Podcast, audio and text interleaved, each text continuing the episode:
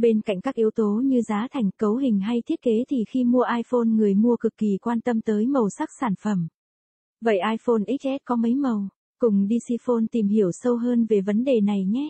Cả iPhone ích ét và ích ét Max đều có ba màu là trắng bạc silver, vàng câu và xám không gian space gray.